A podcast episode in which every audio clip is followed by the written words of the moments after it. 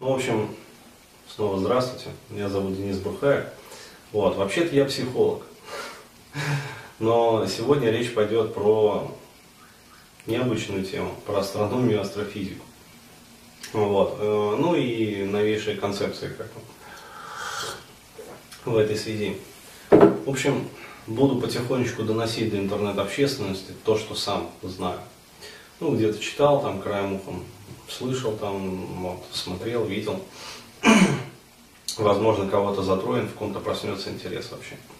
Ну так вот, э, короче говоря, из существующих нынче воззрений, прозрений, настроения Вселенной. А, то есть не дали, как вот в 60-х годах американцы зафиксировали очень интересное излучение. То есть суть была такая. Они, значит, э, ну, проводили ядерные испытания в то время. Ну, то есть в Лос-Аламосе там была сделана вот бомба, испытана над Хиросимой и Нагасаки, там малыш и толстяк. Соответственно, две вот этих вот ядерные, одна урановая, там другая плутониевая. Вот. И с тех пор э, начался, в общем, ядерный век. То есть человечество вступило как бы в фазу ядерного развития. Соответственно, стали, в общем, повсеместно эти девайсы испытывать. То есть взрывы, взрывы, взрывы. Вот. В какой-то момент поняли, что так дальше продолжать нельзя, потому что экология, в общем, стремительно ухудшается и, ну, в общем, чревато. Потому что ядерный взрыв это же не только вот радиоактивные осадки, вот, а это еще электромагнитное излучение, непонятное воздействие на экосферу, ну, на экосреду. Вот, решили, в общем, их запретить в итоге. Эти испытания, кроме подземных. То есть на Земле, значит, э, в воде, в воздухе и в космосе были запрещены. Но э, запретить это мало. То есть подписали соглашение. Надо же еще как-то это все дело контролировать. Вот. Ну и американцы, как такая держава супермощная, решили, в общем, это дело контролировать. Вывели спутники. А, то есть как а, определяется наличие там, ядерных испытаний? По гамма-излучению. То есть ядерный взрыв, гамма-вспышка идет. Мощная. Вот. Стали, значит, смотреть. И начали наблюдать эти гамма-вспышки. Вот. То есть хотели уже, значит, санкции, ультиматум, ну, вначале вводим войска, потом думаем. Вот, как оказалось, в общем, войска вводить некуда. Почему? Потому что вспышки идут с другой стороны Земли вообще. Ну, то есть не вообще с Земли, а к Земле. То есть это американцев очень сильно удивило. То есть что за фигня? Кто-то в космосе, значит, взрывает ядерные заряды. Вот, то есть э, они то ли расстроились, э, то ли там, в недоумение впали. В общем, в этом недоумении они пребывали где-то 10-11 лет. Потом, наконец-то, до них дошло, что никакие это не ядерные заряды, а какое-то космическое, в общем, явление. Непонятные теологии совершенно. Вот. Решили это, значит, явление изучать. Не выяснилось, что. Оказывается, ну, вывели несколько спутников, то есть запустили там комплексную программу изучения этого всего феномена. Вот. И выяснилось, что э, ну, дохренище этих вспышек вообще. А, начали придумывать концепцию. То есть, как водится, феномен есть, надо же придумать обоснование какое-то разумное вообще. То есть, а то непонятно, там, есть Вселенная, раз, раз, раз. Вот. А, начали придумывать теорию.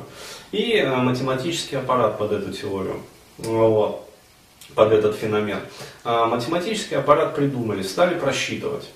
Вот, когда э, стали просчитывать, значит, и просчитали, то охуели. Вот, в положительном смысле этого слова. Потому что вспышки ну, такой мощности, которая, ну скажем так, вот для сравнения, короче говоря, вот если 10 тысяч солнц взять и в течение одной там миллиона секунды вот все эти солнца взорвать одномоментно, то вот примерно вот такая вот выделяется энергия.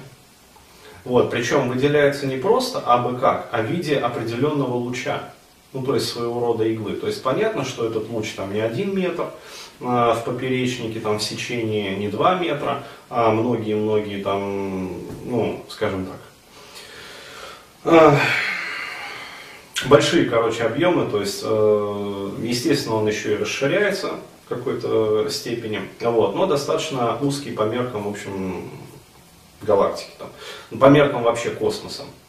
то есть достаточно узкий. Вот.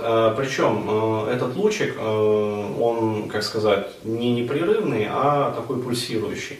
Вот. И вспышка, и получается летит как бы вот через пространство, в общем, космоса, как некий такой вот, ну, дротик своего рода, световой. Вот, причем состоящий не из э, обычного вот, видимого нам спектра излучения, а из гамма-излучения, которое уже само по себе там, ну, в общем, миллионы раз интенсивнее и энергетично, энергетически более емкое, чем обычный свет. Вот. Значит, стали задумываться о том, что вообще это за феномен. В итоге разработали там математический, астрофизический аппарат и посчитали, что, дескать, вот есть такие а, феномены во Вселенной, как а, вспышки а, ну, сверхновых, есть там образование черных дыр, есть образование квазаров, а есть вот такой вот феномен. То есть суть его достаточно такая нетривиальная, то есть непростая.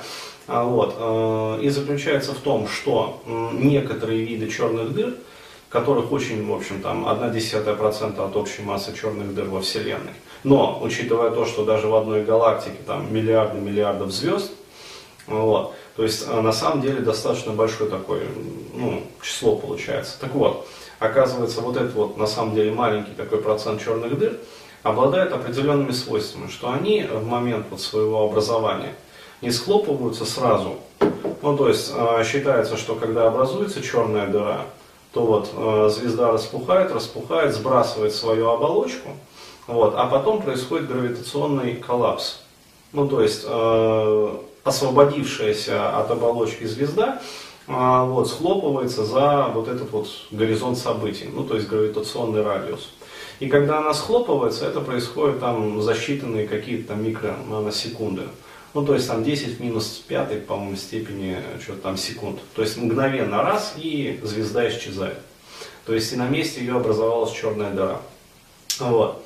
А при, значит, соответственно, определенных условиях, то есть когда вот эта вот звезда э, немедленно вращается, а достаточно быстро, получается, что э, звезда просто так вот схлопнуться не может.